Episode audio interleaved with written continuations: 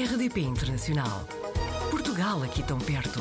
RDP Internacional. E hoje, no Apanhados na Rede, voamos até à Noruega. A Sara Lucas é artista multidisciplinar, viveu 10 anos em Inglaterra e atualmente vive nos arredores de Oslo há dois anos.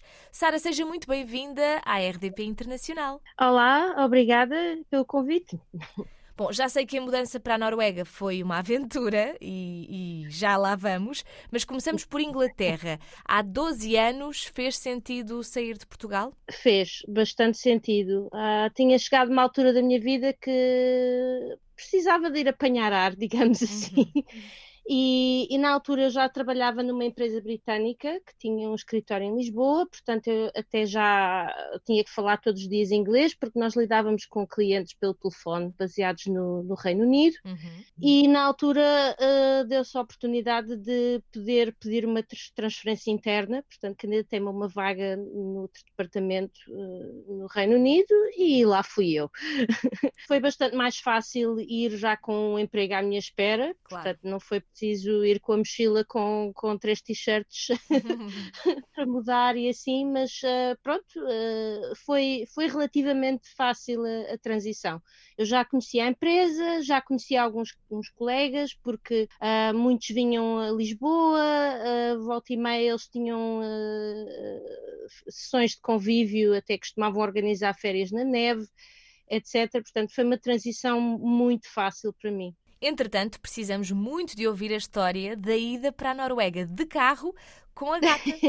pois, isso foi, foi, uma, foi uma aventura bastante marcante na nossa vida, tanto na minha como da gata, como na do meu marido, claro. Uh, basicamente, uh, é muito difícil sair de Inglaterra com, com os animais de estimação, a não ser de carro eu não conduzo, uhum. não tenho carro como tal, e, e, depois temos de explorar todas as opções de, de eventualmente o Eurostar, que não permite animais, chegamos a essa conclusão uh, o, todos os ferries para a Holanda, para aqui, para ali, para todo lado, uh, a única opção foi mesmo, uh, foi mesmo ele trazer o carro desde a Noruega até Dover e, e depois levou-nos de, de, pela Europa fora. Num dia atravessámos, sei lá, França, Bélgica, Holanda, até chegar à Alemanha e depois de, no, no, no, outro dia foi desde a Alemanha até à Dinamarca e depois mais uma viagem de ferry uhum. de, do norte da Dinamarca até à Noruega. Foram três dias intensos. Bem, quando chegou, aposto que dormiu assim umas longas horas de seguida, não é? Sim, sim. Foi, foi assim bastante. Foi estressante, mas correu tudo bem.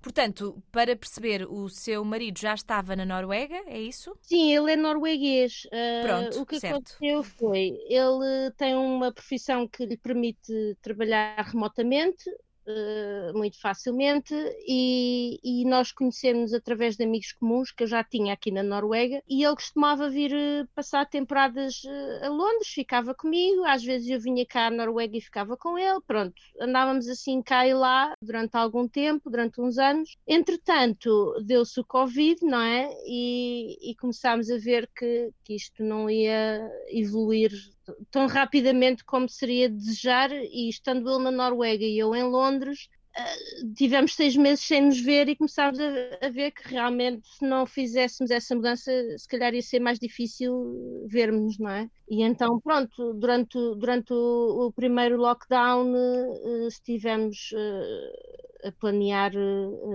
realmente sair da Inglaterra, estive a arrumar as minhas coisas empacotei tudo e assim que abriram as fronteiras ele veio-me buscar e, e, pronto, e, e saí de lá.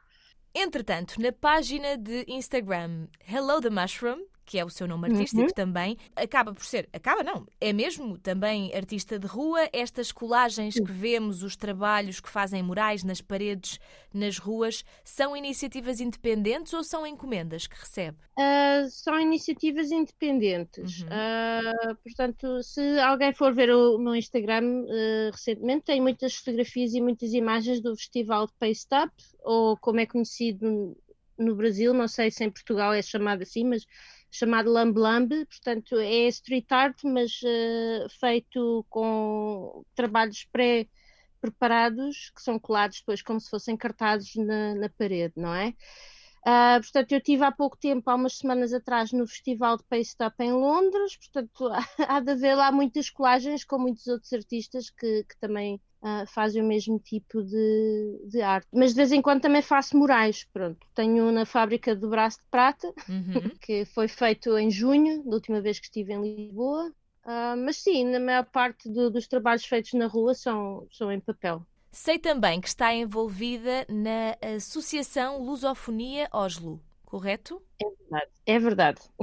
Quais é que são, assim, as principais iniciativas desta associação? Portanto, as atividades que eu estou diretamente envolvida, uh, mais frequentemente, uhum. são atividades de desenvolvimento de língua portuguesa para lusodescendentes. Ou não só lusodescendentes, mas quaisquer pessoas pronto, que, que, tenham uh, ascendência de pessoas que falem língua portuguesa. Temos lá uh, filhos de brasileiros e de, outros, uh, de outras pessoas dos PALOP, por exemplo.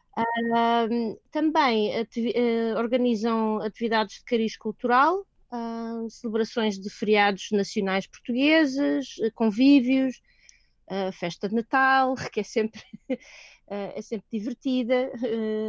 e, e sim, é, é uma, uma associação que, acima de tudo, eh, visa difundir eh, a cultura em língua portuguesa, acima de tudo. Além de sabermos que será um fator eh, muito importante para a decisão, não é? De ter ido para a Noruega e aí ficar, nestes dois anos está a gostar da experiência nesse país? Sim, é, é bastante diferente da vida em Londres. Portanto, uhum. vivendo no, nos arredores de Oslo, nem sequer vive na cidade, não é? Certo. Portanto, foi assim uma mudança da noite para o dia, de uma cidade que é das maiores do mundo, não é? Uhum. Para o campo é assim uma, uma, uma coisa diferente. Mas, mas estou a gostar, acho que também estava a precisar de, de abrandar o ritmo um pouco, até por questões de saúde, e, e estou a gostar, sim. É, é bastante diferente. Obviamente que há, há certas coisas que uma pessoa estranha, mas como dizia, acho que era o Fernando Pessoa, primeiro estranha-se e depois entranha-se. Portanto.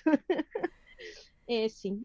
E, e, esse, esse desacelerar é algo que se consegue fazer eh, na Noruega de forma diferente? Ou seja, culturalmente há aqui associada uma maior qualidade de vida na relação entre a vida pessoal e profissional? Uh, sim, eu, eu pronto, eu como sou trabalhadora independente, como claro. sou artista, não tenho aquele uhum. emprego de horário fixo, não é? Claro. Mas eu vejo pelas pessoas que estão à minha volta que de facto é, é, é bastante importante haver esse equilíbrio da, da, vida profissional com a vida pessoal. Aqui não há uh, competição como a gente vê às uhum. vezes em certos sítios de ver quem é que fica até mais tarde para mostrar que, que, faz mais trabalho ou qualquer coisa assim do género. Não, as pessoas chegam, chegam às quatro da tarde, tendem a entrar cedo, portanto chegam às quatro, às cinco da tarde e saem, vão para casa e, e acabou o dia, não é? É muito diferente. Até, e, e, até também em termos de licenças de maternidade também são bastante mais longas, uh, é bastante mais partilhado com o pai, pronto.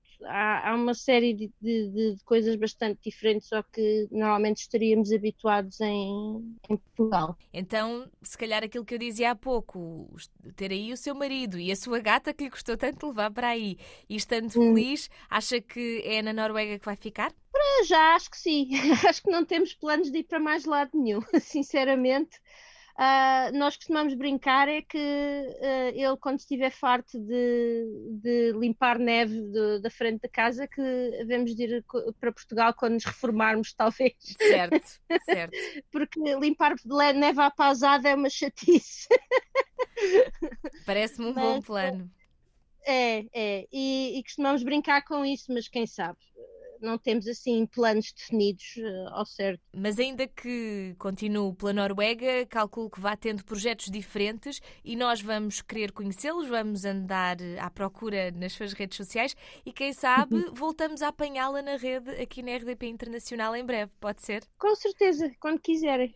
Fica combinado então, Sara. Muito obrigada e até à próxima. Obrigada eu. Portugal ao alcance de um clique rdp.internacional.rtp.pt RDP Internacional. Portugal aqui tão perto.